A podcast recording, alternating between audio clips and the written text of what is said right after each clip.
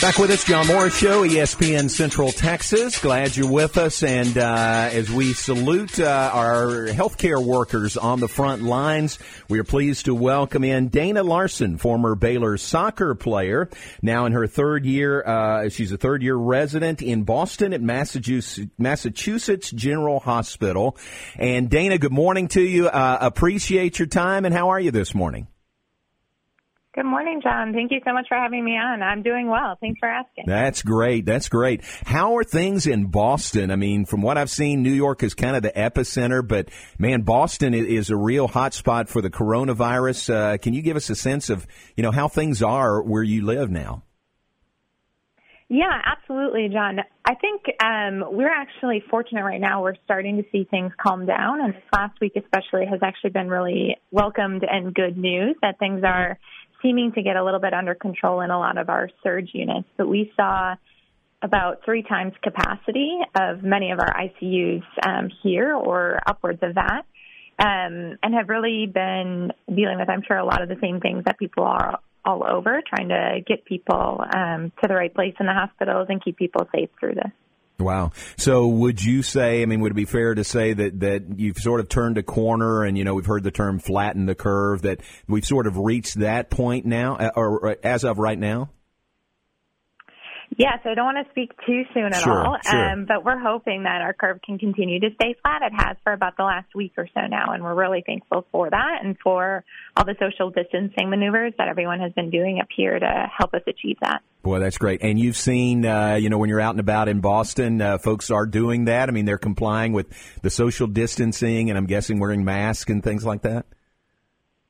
Yeah, absolutely, John. People um, starting today, actually in Boston, are mandated to wear masks. Uh. So everybody around is wearing some masks now. Um, still trying to stay indoors and um, prohibit kind of gatherings of people um, unless absolutely needed, for instance, to care for our patients in the hospital. Um, but we're all in masks as well um, in the hospital. Uh, Dana, tell us uh, what you major in when you were here uh, uh, at Baylor, and you know what led you to get into the medical profession. Yeah, absolutely. I was a biochemistry major actually back in uh, Baylor, um, which was awesome. Learned a great deal while there. And I had always sort of been interested in the medical field and really liked the ability to combine both sort of research and kind of um, a, more of a scientific component with also getting uh, the patient care component and really having that clinical perspective as well. Great. So that's kind of what drove me into a medical field. Yeah. And what was that path, uh, or what was your path along the way, you know, that led you to where you are now at Massachusetts General Hospital? I'm sure it's a winding path, huh? Yeah. yeah, absolutely. So I spent four years um, in Waco. Okay. Uh, still the best four years of my life. Oh, nice. um, and after that, I actually went down to Houston um, to study at Baylor College of Medicine, spent four years there as well and then applied and got accepted into residency in internal medicine at Massachusetts General Hospital in Boston. And I'm looking forward actually to heading out to San Francisco in July Oh. to continue my training out there. Wow. Dana, how uh, eye-opening has this whole experience been? And of course, I mean, you're you're you know trained very very well, but I mean, when it really hits like it's hit this uh, you know with this pandemic, how, how much did that just kind of like I open your eyes and say, wow, this is this is the real deal? Yeah, that's a great question. You know, what was interesting about this pandemic was it was a very slow buildup. It wasn't like some people here have been comparing it to, oh, it's like the Boston Marathon. Like all of a sudden we have a ton of people coming.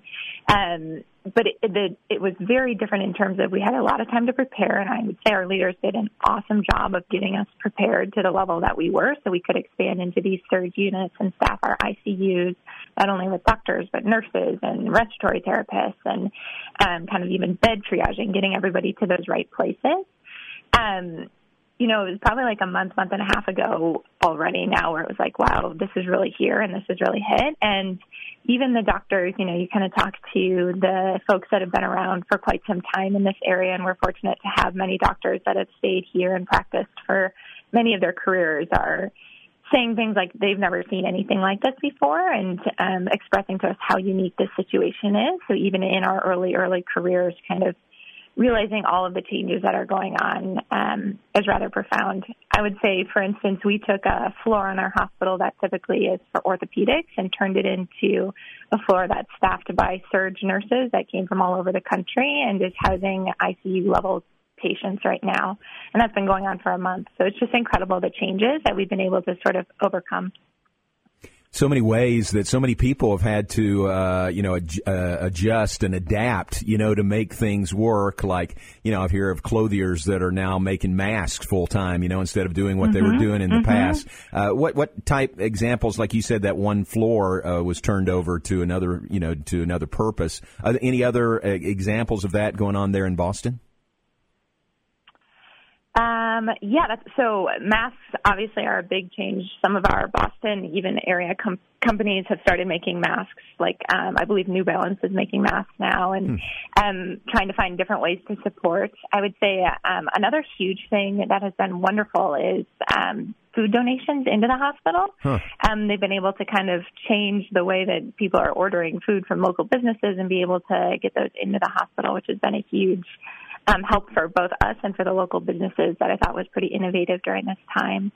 Um, a lot of floors and a lot of kind of like staffing changes were um, critical to what was going on, but nothing. I guess nothing comes to mind specifically uh, with regards to how things have changed yeah. outside of more kind of like staffing models and changing. I guess we could say changing types of physicians. So many physicians are that previously were outpatient doctors are now helping us staff on the inpatient side, mm-hmm. um, and those kind of things. Dana, help me remember uh, where were you from originally? Yeah, I'm from Wisconsin. Oh, Wisconsin. Okay, good deal. And, and came to Baylor, and now in Boston, and yeah. headed to San Francisco. So see the world with Dana Larson. Those are some pretty good, pretty good travels. And today is, uh, as you probably know, it's International Nurses Day, and I know in what you yes. are doing, you can certainly appreciate uh, the contributions of nurses in so many ways. Oh my gosh, huge. Um, those guys have really, really been on the front lines. Um, I would say even to a greater degree than any of the physicians, kind of right in there with the patients, with the families now by phone mostly, unfortunately. Um, and I just have a huge respect and want to support them in as many ways as possible because they really are kind of the lifeline to our patients here and have done incredible work over these past few months. Dana, do you uh, get back to Waco much? Have you been back to Baylor for you know games or anything? It's funny, actually. March I was supposed to come back. Oh no! travel plans obviously got changed. Right. Wow. So you'll have to so find. It's been a little while. Yeah, you'll have to schedule that uh, coming up in the future. Final thought from you. Yeah, what, what do you remember best from your days here at Baylor as a student, student athlete, uh, member of the soccer team? What stands out in your mind from your time at Baylor? Oh gosh, I'd have to say those Friday night soccer games really were some of my best memories. Kind of getting ready with the team and getting to see all the support of family and friends right after the game, um, and then usually going to get you know some cafeteria ice cream afterwards was always great too. cafeteria ice cream, that's pretty good. Well, uh, we appreciate your time and we're proud for you and what you're doing. And stay safe. And thanks for being on with us this morning. Absolutely. Thank you so much. Right, Dana. Thanks very much.